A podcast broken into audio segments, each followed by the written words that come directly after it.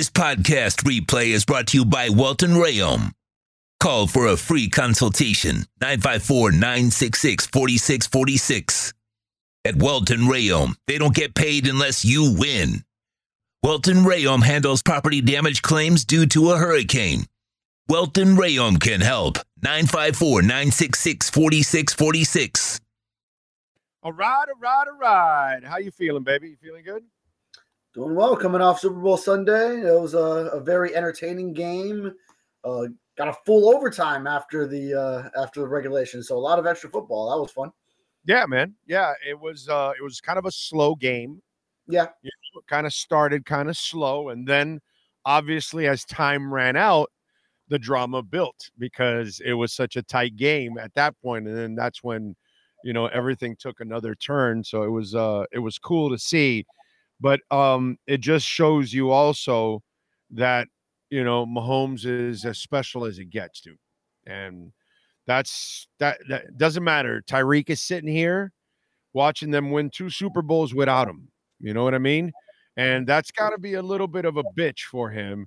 I know he he played it off on on social media over the weekend, but uh, that's that's the most important player in. And I'm not breaking any news here, enlightening anybody. Everybody knows that the dude that touches the ball on every single down is the most important. And when you've got that guy, every, you have a chance every single time, dude. He's just Yeah. amazing. yeah, yeah. It's incredible when uh, a talent like Tyreek Hill, who um, by by and large can be considered the greatest at his position, and uh, last couple of years, I mean, especially this past year, seventeen ninety nine was the league's leading receiver. He goes to another team, uh, record breaking contract, and then that former team is still able to replenish uh, what it needs, even if it struggles at that position with the wide receiver struggles that they had throughout the year. They put it together as the season goes. And when you have a guy like number 15, Patrick Mahomes back there, he's able to make up for whatever deficiencies you have on this team and just somehow put it together. And they end up winning the Super Bowl after all the struggles throughout the year. When uh, and, and underdogs is three on three different occasions throughout the postseason run, and uh, to win it, this, this one's the most remarkable for him. Yeah, yeah, no, that you know, uh, if you think about it, I talked about this earlier. The game mirrored the Kansas City season. The Kansas City season started with all kinds of turmoil. Their offense was shot to shit. Receivers were dropping balls left and right. Mahomes was frustrated. They were making mistakes. They were shooting themselves in the foot. And then they got the wake up call against the Raiders, and then it kind of turned around for them, and they started winning games and started getting it done. And and the game yesterday was the same thing. It started with all kinds of turmoil. They were making all kinds of mistakes. They had to have an offensive and a defensive team meetings, you know, to kind of straighten all this shit out. You got Kelce freaking out on, on Andy Reid on the sidelines, all that kind of stuff. So you know, it's it's it's interesting how the game mirrored the Kansas City season. That it all started in turmoil and then it kind of ended up well. And they always are coming from behind. Uh, both times against the 49ers have had a 10 point deficit. This one a lot earlier in the game. It was uh, it was only in the first half 10-0. Uh, so still a lot of football left to be played. But last time when it was in Miami, when uh, it was this background that I have, it's from that game. uh, uh, when last time the Super Bowl was in Miami, the one that I that I have covered, they were down by 10 in I think it was in the fourth quarter, early in the fourth quarter already. When when the Patrick Mahomes had that deep third down play to Tyreek Hill that got them rolling, and Jimmy G missed a, a receiver uh, open deep when he had a chance to to put it away. Uh, and then I even think about like uh, like when they had that game against the Texans in the AFC divisional round where they were down big early at Arrowhead and they had to come back. Uh, you know the Deshaun Watson Texans in like in 2019 uh, on that Super Bowl run. So I mean, yeah, th- these are uh, come from behind type of cats, and uh, they've uh, they've done it multiple times, and uh, now a couple times in the Super Bowl. By the way, I'm I'm, I'm looking at the uh, the chat board while you're talking, and I got to give Sal, I think it is, a little love because I'll, I'll rip you when you're saying something stupid, but I'm going to give you plenty of love when you deserve it. Uh, Sal put it, and he put it beautifully. Every QB is a system QB, but the great ones thrive when the system breaks down. Hmm. Way to go, Sal. Way to go. That's a 'Cause it- beautiful quote. That is that's exactly that's a because I was somebody was telling me that oh Purdy's a system QB. everybody's a system QB, dude. It's just every player is a system QB, a system player. They can't play in every system. Now, do we have freaks that can do anything? George Kittle can play in any system. Yeah. Yeah, no, no. Mahomes can play in any system. You want to make him a running slash passing QB? He can do that. You want to make him a pure pocket passer? He can do that. But that's that's the fun that's the fun part. And that's why when I read that from Sal, you know, I, I, I wanted to bring it up because I know I'm going to forget it, and a whole bunch of them will come in when we're done. But it's just funny how people uh, use that lazy line of system when, brother, everybody. That's kind of what the coach in the front office have to do. They have to look at you at a play as a player, and before they draft you, they have to say, "Oh, okay, yeah, you fit our scheme, you fit our system." Oh, you don't. And I gave the Jamar Fletcher example as a perfect one. You drafted a zone corner for a man on man scheme. Oh, I wonder why he failed. I wonder, you know what I mean? Was it Jamar Fletcher's fault? Actually, it wasn't because he became a serviceable backup uh, zone corner. Okay. He wasn't really a, a starter, but he would play backup for a couple teams for a few years. And so at least he found a home where he belonged. And that's what I think people need to understand that in football, everybody pretty much is is part of one kind of system or another. Yeah, and Jamar Fletcher drafted into the Dolphin system instead of uh, Drew Brees, of course. Uh, so yeah, everyone plays it in, in a certain system, and I think uh, what yeah, it's sort of how people want to describe it when they say, okay, I don't think the player is as good as what we're seeing, but that the system brings the best out of him. But to your point, that's the whole uh, dynamic of a coach and a GM and uh, everyone just trying to work together in unison to uh, put the players that they bring in, their personnel, into the right system at the end of the day. So, uh, yeah, then that means okay, everyone's doing their job right because you're drafting the right guys for what you're implementing on the field. So, um, yeah, I mean, it's it, I get what people are saying when they say, but it's not like it's a knock on on anyone. It shouldn't be uh, just because. yeah, yeah, that's where you nailed it, dude. Yeah. That's where you're nailing it. They're using it as an insult and right. actually, it's not an insult. You're actually misusing the word. And that's the problem that the person using it is not using it in the proper definition of it. And that uh, instead they're using it as some kind of an insult when well, you, you couldn't have Montana play Marino's offense. It just that's not who Montana was. Montana needed the West Coast spreading it out, a lot of running game, all those kind of things. If if he had to, you know, drop back 45 times with no running game, I don't know if Joe's the same quarterback because that's not the system that you want to put him in. You know what I'm saying? Just like you don't want to put Tua Tagovailoa in Lamar Jackson's system because there's no way he can do anything like Lamar Jackson because nobody can do what Lamar Jackson does with the football running around. You know what I mean? So it's everybody's got a system that they fit in. And then, you know, there are a couple of those freaks that can play in any system. But really, those are very few players that actually can do it. Yeah, yeah. I was actually going to get to, that. I was start at, right at, before you got to it. I was thinking we were on the same wavelength there. to Tua Tagovailoa in, in his system, Brock Purdy in a similar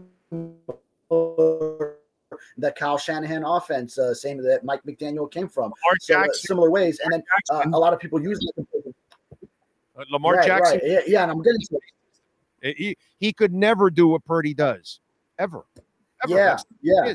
A lot of people want to say, okay, well, Tua or Brock Purdy or insert whoever you want to say, any one that you want to call a game manager, system quarterback, et cetera, et cetera, then oh well, they can't. If you put them in Josh Allen's Buffalo Bills uh, offense, they're not going to do the same thing. If you put them in Lamar Jackson's uh, Baltimore Ravens offense, they're not going to do the same thing. But uh, Justin Herbert, whoever you want to say, well, yeah, you, you're not asking them to do those same things, and those are different quarterbacks with different skill sets.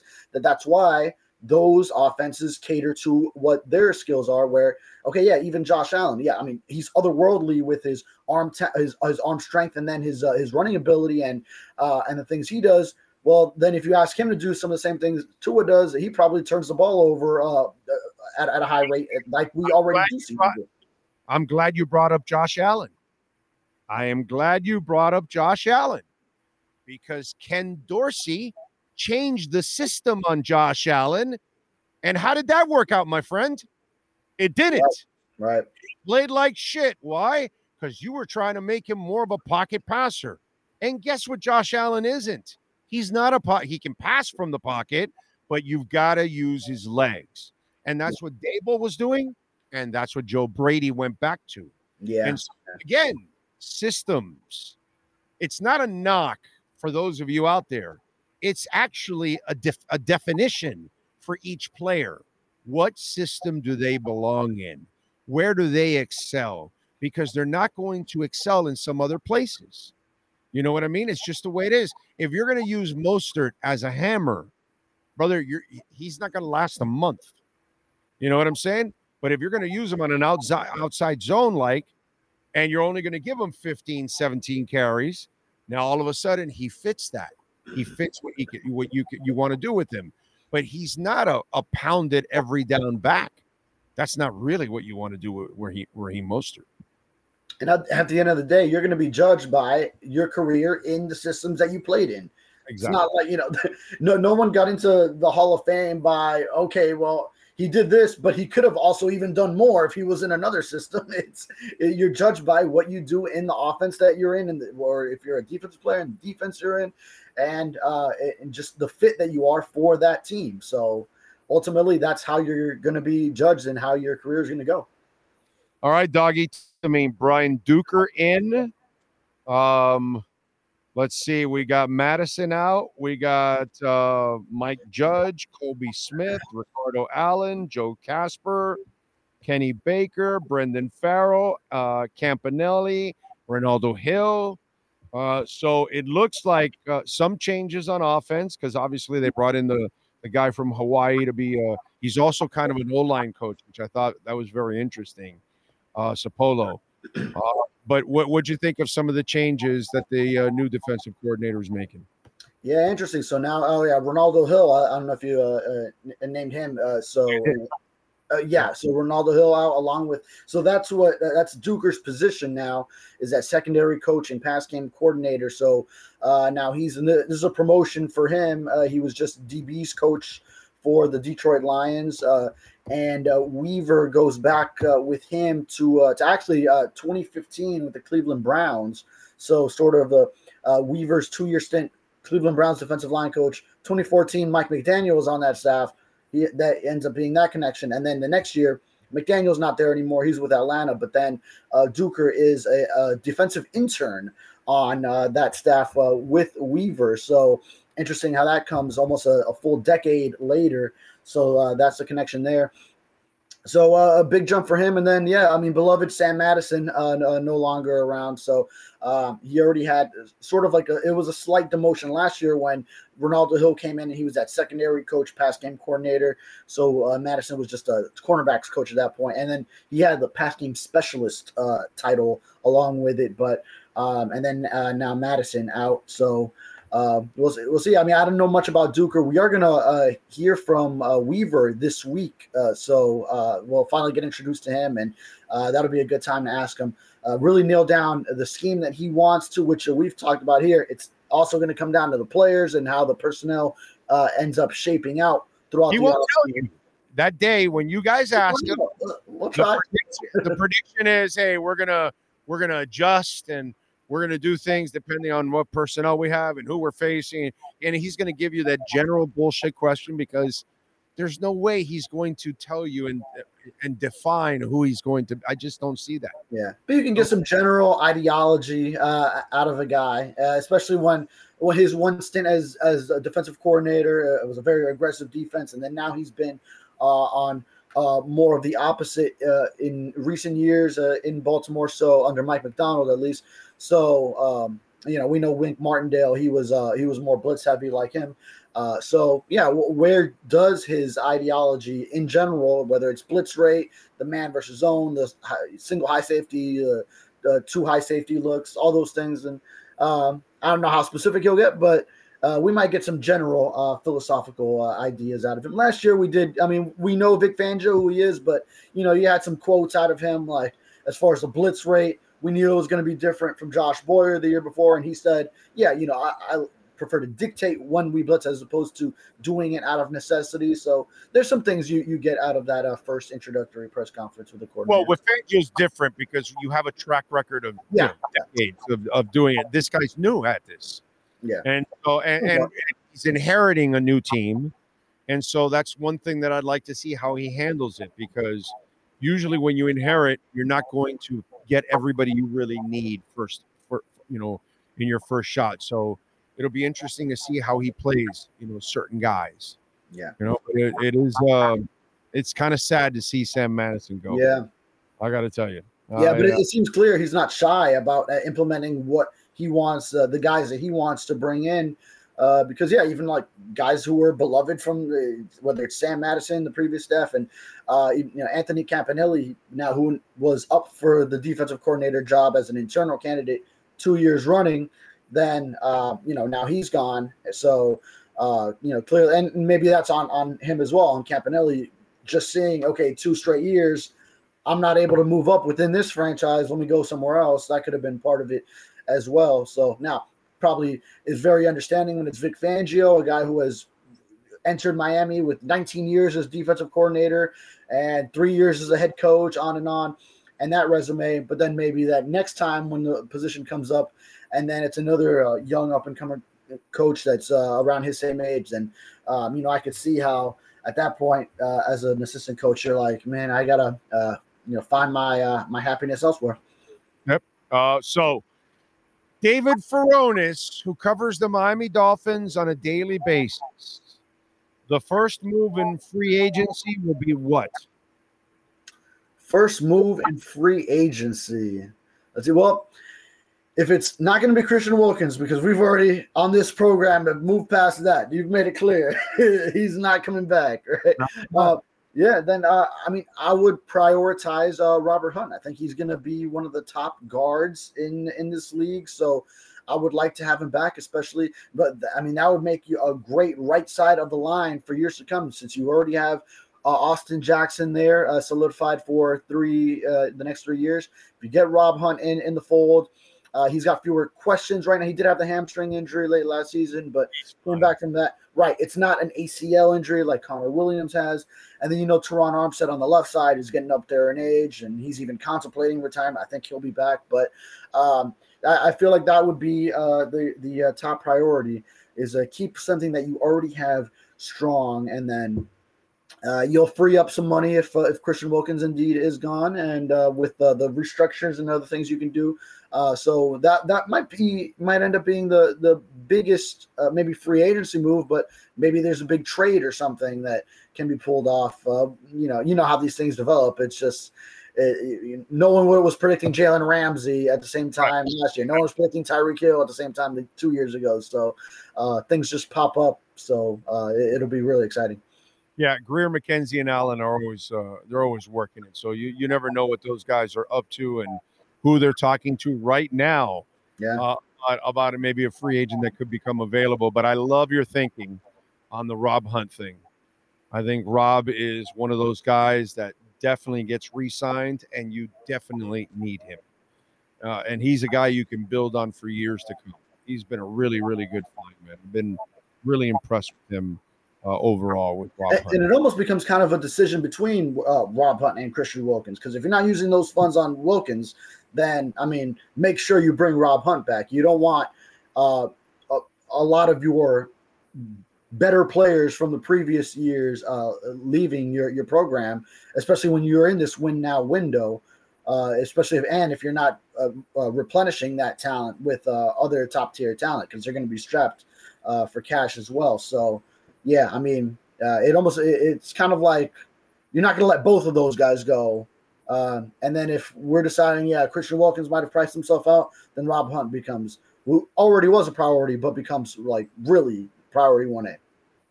All right, what do you got going on the Sun Sentinel so folks can check you out, my friend? Yeah, just tracking any news. Um, uh, and uh, Anthony Weaver press conference this week, so uh, I'll be uh, we'll be introduced to uh, to him, and uh, so uh, I'll be uh, covering all of that this week. All right. Follow him on Twitter at David Furones underscore. And of course, call my friends at Welt and Rheaume. Jeff Welt, he is a stud. He's happy right now. Jeff Welt is happy because he's got a lot of Bitcoin and he sees it going up to 49,000. He's happy. But listen, if you got some issues, bankruptcy, homeowner property damage, condo damage, criminal defense, business owner claims, commercial litigation, personal injury, and Jeff is awesome. He loves his music. So you can talk music with him and crypto if you want.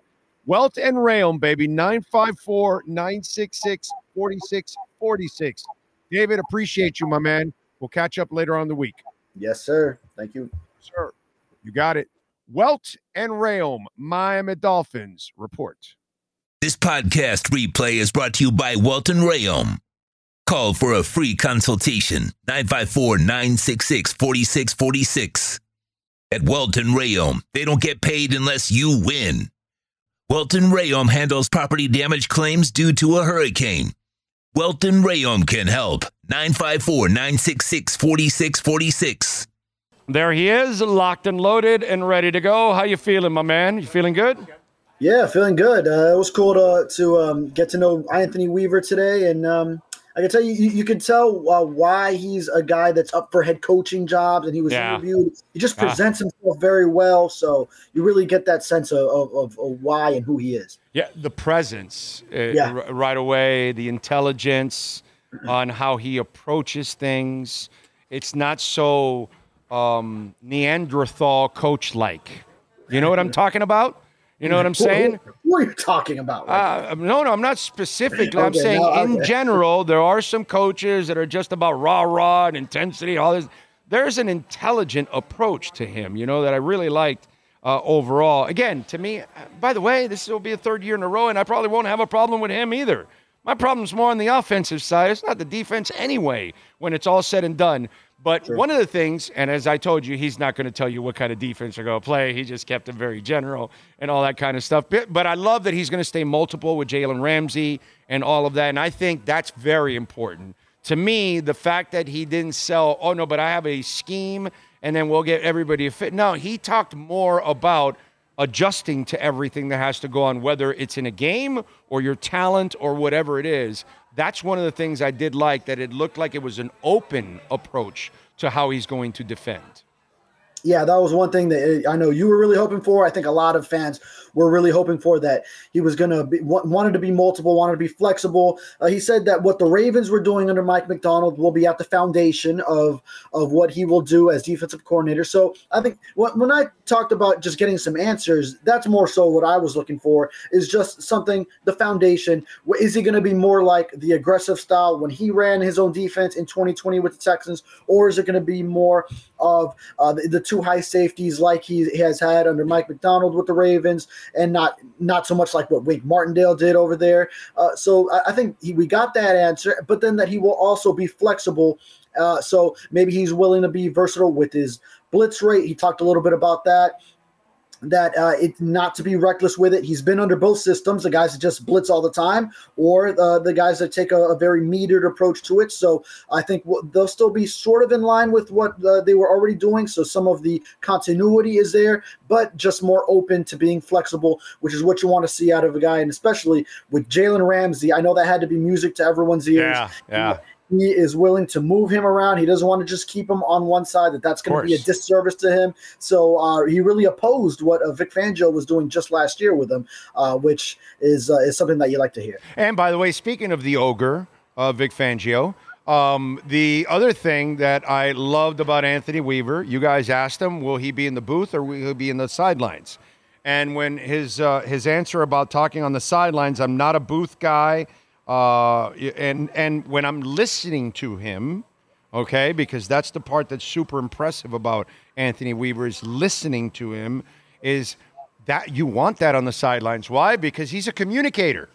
And apparently, you know, the old the old geezer isn't that much of a communicator. He's just kind of an ogre that's going to tell you what to do and doesn't really necessarily care about what you have to say about it. Whereas Anthony Weaver is going to communicate with guys. He's going to tell them what he wants, but he's probably also going to listen to at the same time to then correct that or enforce some of that and say reinforce some of that stuff. You know what I'm saying? But I really love the approach and that's because he has the personality and the communication skills to keep it downstairs. I like that. Right. And he said he needs to feel what's going on in the game. Yeah. So, like you said, he, he's not, it's not like you're coaching on, on Madden where you just, uh, you, you got your players and uh, you, you, you have them doing this and that. You, you pick a play and then and you just watch it unfold. Now, I mean, coaches that, that are upstairs, they have their reasons. Like you know, Vic Fangio, he wants to get the all twenty two view of things, and but uh, it, it, just speaks to the different style of coach that uh, he is uh, collaborative in that sense that he's getting the feel for what the players are seeing, getting it in real time. So it's not like it takes an extra layer of communication with say under Fangio, um, a linebackers coach, Anthony Campanelli, would have to tell him something that he's seeing, get it upstairs to Vic Fangio, and then Vic Fangio makes an adjustment based off of that. You know, it's his own observation that he's seeing in his players. He could hear it from his players. He could take that information and then make uh, on the spot adjustments based on whatever needs to be done, whatever he feels needs to be done. So, uh, yeah, I mean, different coaches have their reasons for the, their different styles, but um, uh, yeah, I, I, like that he he is in tune with what's uh, what's going on and gets that feel for it. He's a communicator, bro, and that's yeah. kind of what they want on this staff. You know what I mean? And you know, the old man was probably set in his ways and wasn't the same, wasn't as communicative, communicative or wasn't, let's say, uh, wasn't uh, jiving well with the rest of the staff. You know what I mean? So now you've got a guy that these two can relate to each other. You know, I always tell, I, I've told this story many times over because fans and sometimes media mistaken this about a coach. And oh, well, dude, he's been fired six times. He's been all these teams. Yeah, dude, you're looking at it the wrong way.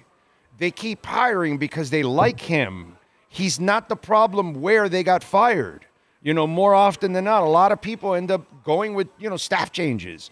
And you end up losing your job because you're part of a staff change. Yeah, every once in a while it'll be individually, you know, uh, the Steve Wilks situation, which I think was completely unfair. But, you know, sometimes that's going to happen. Okay, fine. But a lot of times you're going to be part of an entire staff that you're let go and you change. And we had terrible experiences with two guys that had never been fired and that was Joe Philbin and Brian Flores. Why? They were hired by one franchise and they were only working in one franchise. So they knew nobody. And that coach that has bounced around all over, like McDaniel, like Weaver, like others, like Bevell, th- those are your best coaches. Those are the coaches that get to know other systems, other players, uh, you know, other ways of doing things, and that's how they become better coaches. The guy that's stuck in only the Patriot way or the Packer way, that may not fly for him because he hasn't learned from other people because there's more to it. You know what I mean? And then the other thing is when you hire those kind of guys, they can't find other options. Here's McDaniel. He found a guy, uh, what was it? 2009 was the last time that these two guys worked. That's 15 years ago, dude. You know, that's that th- this is why you want these kind of coaches, the ones that have bounced around. They are actually and usually your best coaches. Yeah, and the turnover rate in the NFL is so high anyway. Where, like you said, just because he's bounced around different places, that doesn't mean he was at fault in in any place. It's just all right somewhere along the line, whether it's a head coach, which a lot of them just last three, maybe four seasons in a spot, it's not working out.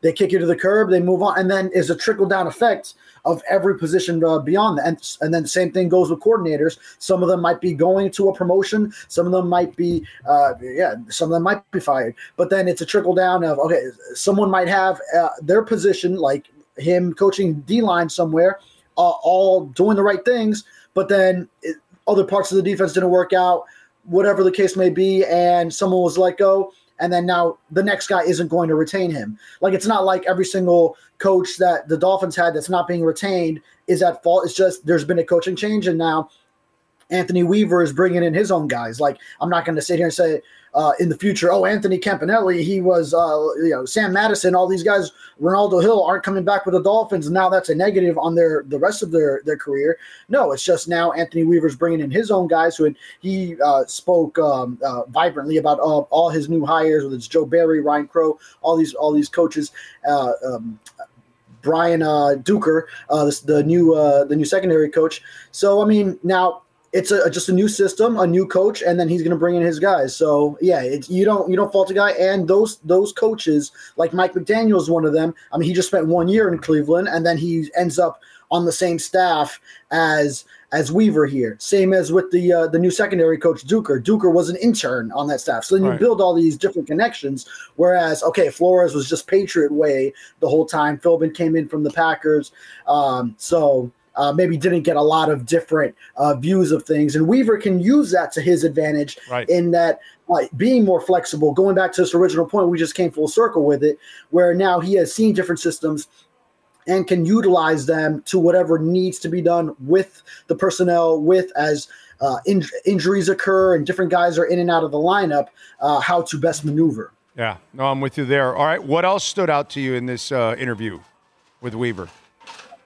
Yeah, I mean uh, the way he presented himself uh, for sure. Uh, you just see uh, why how important uh, player development is, and how he would communicate the same way probably to a player that he was speaking to. So, um, yeah, I, I- think he's a better fit for uh, just interacting with players uh, of today. Because he was a player just really, I mean, not that long ago, early 2000s, a, a career that spanned uh, 02 to 08, and then goes into coaching right after. So, sort of that uh, young 40 and in his lower 40s age range. Uh, I, I just feel like, yeah, he'd be a nice fit with uh, the players of today. He, he feels like it's not that big of a difference when he played to um, to what he sees now. Uh, where uh, what was his quote? It was like, uh, Oh, you- yeah. you coach them hard and love them up, and Right. and the and the players will respond. Right. So uh, I I, really like like that approach. Those two things are very key. I, I, I- I believe that that kind of approach is huge in football. It is huge in football. There's no doubt. I think that's why Andy Reid gets great reception from his players because he's kind of like that too. You know, like yeah, he's a hard ass and he wants things done right, but at the same time, he's the guy that's gonna keep things a little loose and and communicate with you and talk and be a human being. You know what I mean? And Andy's had a lot of, you know, stuff go on in his life too personally so he's he's a guy that's developed some patience and understands that he's not that ogre you know neanderthal stereotypical football coach which that just doesn't fly in today's world uh, the other thing by the way one okay go ahead i'm One- sorry One more thing, another thing that stood out, um, and now we're going to overanalyze him, just uh, reeling off player names. But uh, he started talking about how uh, this Dolphins defense. He's talking about the players that he, that uh, he has to work with, and he goes, "Well, just at every level they have players." He starts naming players, and then he starts with. So he's going to the D line. He starts with Zach Sieler. Hasn't said Christian Wilkins yet. Says the edge rushers: Jaelan Phillips, Bradley Chubb then kind of catches himself, in, and, and, and I'm assuming a little bit in how he went back to. Then he says Christian Wilkins. Okay, so it's interesting. He named i tell you man i tell you man come on He's going Jaelan Phillips, Bradley Chubb. Then he says Christian Wilkins. Uh, then then he goes to inside linebackers, David Long, you know, the off ball linebacker. He didn't say Jerome Baker though. Uh, Jevon Holland, so he gets to the safety, and then he says uh, Jalen Ramsey as he gets to the corner. Didn't say Xavier Howard, so maybe in that he's hinting. Now then later he he um, uh, cleaned it up and said, "Hey," and I know there's guys I'm forgetting. I apologize to all of them. I mean, he's just reeling off player names that come to his head uh, on the spot. But uh, maybe it's christian interesting wilkins is christian wilkins is one of the most known players in the miami dolphins Right.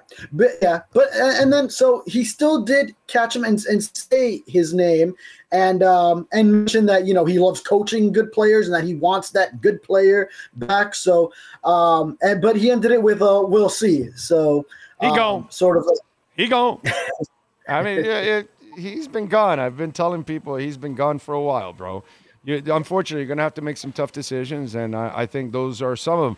Uh, you've got to do some things to open up space for Patrick Queen. That's the part you're not understanding, but that's all right. Don't worry about it. Anyway, so uh, yeah, you you you, heard it here first if Patrick Queen ends up on the Dolphins. I, you know, it's uh, it's just one of those things. Patrick Queen and David Long in the middle. Eh, that's uh, you know, they kind of David Long and Patrick Queen kind of play the same kind of mentality. Except Patrick Queen's a better player, but you know, but still, it's David Long's. David Long did a nice job last year. I think that's going to be good. And by the way, it, it doesn't hurt that uh, we, a lot of people live here. He's been a Fort Lauderdale resident uh, since 2009, huh? Yeah, yeah, that, that was a, a new nugget uh, uh, revealed today. Uh, so uh, he, he, said that home that he bought in 2009, his then girlfriend, now wife, helped him pick it out. Uh, but it's not big enough now for his, uh, his for his family. Now he has two kids. So he's actually going to be selling it now that he's living here. In, oh, he's going to make a fat ass profit from 2009. Oh, yeah, yeah. Holy crap! 09. Yeah, good man. for him, bro. Good. What was I him. doing in 09? I should have bought property. Oh, well, I was still in college. I was early in college. You so should have bought Bitcoin no last year at 16,000. Is what you should have done. That's what you should. Yeah, and you know, I watched that price and I and I contemplated and I and I never pulled the trigger. Man, am I regretting it now? well, we tried to tell you. Man, you know, we do uh, that on this show here. We try to tell you things are happening. You know, you don't want to hear that Brian Flores is going to get fired, but we kind of tell you, you know, these are things that just happen. And then, you know, so we warn you. We warn you about Bitcoin. We warn you. I, I gave folks Injective Protocol, who's at like $36 now. I gave you Injective Protocol in August of 2022 at $1.43. That's 2,000% rise, my brother. 2,200 to be ex- exact. 2,200%. So. All right, Big O, what are you on now then? What you, you let, let, me know what I can get into right now.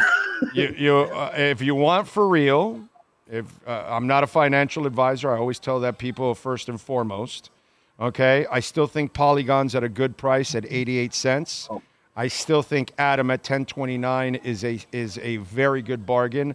I think H bar at eight cents is a steal. I think uh, the feds are going to use H bar.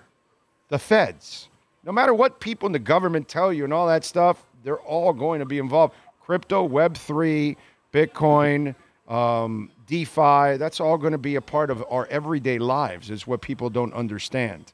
Um, I still think um, Polkadot at 770 is a hell of a deal. I told you about Avalanche when it was at eight and ten dollars. It's at forty-one now, my brother. I told you about Immutable X when it was forty-four cents. It's at three dollars and seventeen cents. You know, so uh, people that listen to our my show, they're all making money. They're all making money. This week, uh, we have gotten them Neutron. We've been talking about Neutron for the last couple of months, and Neutron in the last week is up sixty-eight percent. You're killing it. We told you about Kryptonite. Kryptonite in the last week, my brother, up 50%. So, you know, it's just uh, up. I, I, think Ethereum is still at a beautiful uh, buying zone where it's at right now because it's going to pop to 4,800 very soon. And yeah, right, I saw it's been going up. So it's been so, going. It's been going up. It's been going up. Ethereum right now is in the 2,800 range. It was at 2,900, uh, but it was down hanging around 24, 25 for a while. Uh, when this thing pops, it's going to pop to 4,000 quickly. So some of you will get close to doubling your money. You'll probably get about about 70% value out of that investment there. Uh, I think Ethereum in the end of this bull run ends between seven and ten thousand dollars. Ethereum, uh, a friend of mine uh, gave it to me, and uh, he uh, and then it, it, was rising. I bought it kind of high, but then I bought, then it dipped, and I bought the dip, and then I was, and then it rose back up now I sold it uh, because then I was pleased with the profits I made. I just said, all right, let me get out in right. case it dips again. But it's only uh, gone up some more since then. Right. Um, yeah, you should have been listening a year ago, a year and some ago when it was at 900 and a thousand. I was telling everybody. Oh yeah, I bought around jump. that range. Yeah. Yeah, yeah. You'll never get it like you. I told everybody you'll never get it at that range again because the the floor it had before that was in the 16 700 range. And so it was going to go above that, and it certainly did. It went to 1900 and 2000 and kind of hung there for a while. And now it went up to the 23, 2500 range, and it hung there for a while. Now it's going up closer to 3000. And we're going to have a pump soon where it's going to go well over 4000. You'll see. So um, I'm just saying, bro, we, we give them to you. If you take them, go ahead. Good luck to you. You know what I'm saying? Yeah, the the ones that already went up, then I worry that uh, I missed it. So well, uh, actually, uh, I'll give you. Eh, see, mm-hmm. here you go. Uh, I'll give you an example. Uh, Saylor, which is called Kryptonite. Uh, it is Sailor the the acronym for it. Um, it is the DeFi platform for the Sage blockchain, and it was at 15 cents. It found the floor at 15 cents. It went into this dip that we just had, and it went all the way down to four. Okay. I never got to buy it at four cents. I ended up buying it initially, I think it was like nine or 10 cents, and then it went up to 15. So I was making a profit. When it went all the way down, what do you think I did? I loaded absolutely up. All right. Once it once it went under that nine and hit eight, I started loading up, buying and buying all the way down to four cents. Now it's up to 8.4 cents. It was at 10 just a couple of hours ago. Do you think it's going to get back to 10? Yeah. Do you think it's going to get back to 15? Yeah. Do you think it's going to get past 15? Hell yeah. So if it's going to go back to 15 and it's at 8.4 cents, you got a chance to double your, your money there. Plus, I think it's going to go up even more than that, but I'm just saying in the short term, it's going to go green. You know what I mean? So there's one that you can look I'm at. definitely playing this back later and and, and comparing it to and, and going on Robinhood and, and checking what I can uh, get into. All you have to do is go on my Twitter page. If you follow my Twitter page, oh yeah, yeah. I post every time something's on a low. When Pendle was down to a dollar thirty-four, a dollar thirty-one, I told everybody you got to jump on it, got to jump on it. It's over three dollars now. You know what I mean? So I always tell you when I think it's going to. Hey, this is a bottom. This is an, a time where you buy because I'm doing the same thing. I'm not doing something that you. Uh, I'm not telling you to do something that I'm not doing. You know what I mean? So I kind of look at it the same way. I don't talk about coins that I don't invest in that much. Uh, I may know about some of them and I may like them or not, but I'm not. I don't go heavy into that because I'd rather talk about the stuff that I'm invested in because I know about it thoroughly. You know what I mean? So it's really all about doing investments are all about doing your homework and understanding what it's all about. And the problem is most people don't understand crypto, which for me is a beautiful thing because I'm able to take advantage of it. So it's it. Yeah, it. yeah. It, it won't be as fun for me when the rest of the world uh, lives on the blockchain because the blockchain is you know the blockchain is the new internet. You understand that, right? You understand that? Do you know that at all, David? Uh, I'm not privy to this. Okay, so what, what Cardano? Let me exp- let me give you a little education. What Cardano and Bitcoin and Polygon and Ethereum and all that, what they are are cities. Okay, the blockchain is a highway, the internet that is going to connect all of these things. And so Hialeah Park will be on Cardano. Uh, um, what's it called? Amazon is already on Avalanche.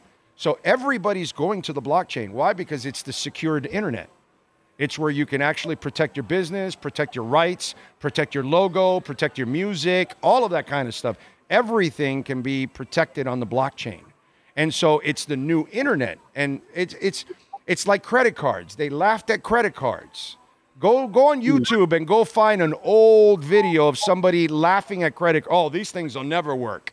Oh, the internet, it's a joke. Now you make your life on the internet. What people don't realize is that the blockchain is the new internet. And all of these companies that are being built, Avalanche and Cosmos and all that, these are the things that are going to house all these businesses. So where you make your FP&L payment, it's going to be on one of these blocks that are there. And that's what the, that's what that's what crypto is. What people don't understand, they just look at meme coins and all the stupid shit. They don't actually understand the real world usage that's actually being put in place for all of this stuff. But they will understand in the next two to four, five years where mass adoption takes over and everybody tokenizes everything that they do because that's the way we're going. So Yeah, I'll admit I, I I was in on that Dogecoin and, and then just loved how it shot up and then and then sold that got a, got a little profit. Yeah, Also, there, there, there's there's Doge now, and there's Yeah. believe it or not, there's one called Cocking You. There's one called uh, Kulo. There's uh, no serious, seriously, serious. Uh, there's uh, there's all kinds of meme coins. I, I don't get into the meme coins because it's not a real investment. That's that's a real gamble. Yeah. That's a real gamble. Whereas uh, when I look at VeChain, and they're up 40% today, uh, when I look at VeChain, I know exactly what the real world usage is and what companies are tied to them. Oh, Range Ro- Rover is with them. Oh, that's interesting. Louis Vuitton is with them. Oh, Perdue Chicken, Walmart, Amazon. Oh, really interesting.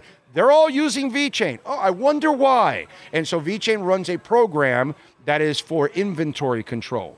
And they created it for China in the first place because a lot of their food is getting rotten because there's so many people in China and there's so much food being moved around. Sometimes they don't know where they put the crates. And by the time they go back to the crates, all the food was rotten and done. So what they're doing now is everything's being tagged by this thing that allows them to track everything from where it was created to where it's distributed to where it is sold. And when you buy your Louis Vuitton bag, VeChain will allow you to search your bag, how it came out of the out of the factory to the distributor, right to your retailer and into your and into your hands. And these are the things that people don't understand because they have not taken the time to actually find out what crypto is, what the blockchain is, what DeFi is, what even Bitcoin is. And that's our problem. We have a ton of ignorance right now. And until we get over that hump, everybody will look at the internet like it's side eyed. You're, you're too young for this, but back then, bro, people were looking at the internet like, oh, yeah, that's a joke. That'll never last, this, that, whatever. And here we are. So, you know, it's just kind of the same stuff. That's Yeah. all. All I, all I, all I ever ask people is do your homework, study. The, the, the person I can't stand is the moron that looks at me and says, oh, it's a scam. Okay, so tell me why it's a scam. Oh, I just heard it's a scam. Okay, great. Get out of here. You know what I mean? And so, you know, it's just, it's kind of sad because what I don't like is there's a lot of people out there that could be making a lot of money from this. And they could be a part of something brand new. And once it, it really takes over, that's when regret takes over. That's when when Bitcoin hits 75 and 80, that's when the, the FOMO begins. And oh my God, I got to get in now. You didn't want to get in at 16 or 20? Yeah, right. you missed it now. Yeah, now you're buying high. Now you're buying high, you know? low, low so high. That, that that's the one thing I know that for sure. Right, you Oh, buy love high, you panic, you get a dip, and you end up losing money because you oh, like yeah, sell yeah. it. You know, I'm not that kind of investor. I, yeah, yeah. I, I got in, this is my fourth year. When I got in, it was the back end of the last cycle. I didn't know what I was doing because I had just gotten in. And so then I had to kind of learn and find my feet and my and my grounding here and understand what's going on and why why what what what is this? What is that? What what what usage does this have? Who is partnering with this? What companies are involved? You know, and then when you start to find out about all of this and then you, the the people with money, the people with power are the ones that are doing this? Come on, bro. That's all you need to know. Right. you know. So By the way, uh, yeah, I, I love this tangent that we went on. We could call it the Walton Rheaume Order in the Court uh, segment here in our Dolphins. Uh, Yes, sir. Yes, sir. All right, what do you got going on the Sentinel so folks can check you out? Yeah, I just uh, posted uh, a, a lot of what we talked about with Anthony Weaver, and last couple days, uh, I finally put up a, a, a feature on Anthony Schwartz, uh, South Florida kid who signed on a futures contract. So, uh, Speedster's been with the Browns and was on the practice squad last year. Will get a chance to make the team. Also, analyze whether uh, Chase Claypool or Robbie Chosen, uh, what their prospects are. In, in a Dolphins wide receiver room that will have uh, some spots open with a lot of free agents and and more Anthony Weaver content uh, to come. Okay. All right, good stuff. Follow him on Twitter, David Furones underscore. Appreciate you, my brother. We will uh, talk uh, next weekend. Have a, next week. Have a great weekend. Great weekend, sir. Thank you. Welt and Rheaume, bankruptcy, homeowner property damage, condo damage, criminal defense, personal injury, commercial litigation, business owner claims. WRFLAlaw.com is the website. They can help anybody here in South Florida, even in Florida. It doesn't matter. One of our listeners in Orlando called them, man. Listen, call Jeff Welt. The consultation's free. So you don't know if you have a case. You think you have a case. You might have a case. You have an idea of it. Well, ask the professional. I'm not the guy. I'm not the lawyer. I can't answer that, but Jeff can. Jeff is fantastic. And by the way, his crypto bags are growing. 954 966 4646. I told Jeff Welt he needs a weight belt for those crypto bags. That's how heavy they're getting. It's like Brooklyn Rob. Brooklyn Rob is his, his crypto bags are so heavy, he's got two people carrying them now at this point. It's amazing. No, but seriously, call Jeff Welt, Daniel Rheaume, 954 966 4646. One guy's a stunt pilot, the other guy loves his rock and roll. That's why I love Jeff because he and I talk a lot of music too. 954 966 4646. By the way, he's a longtime suffering Dolphins and Hurricanes fan. Okay? So, Welt and Rheaume.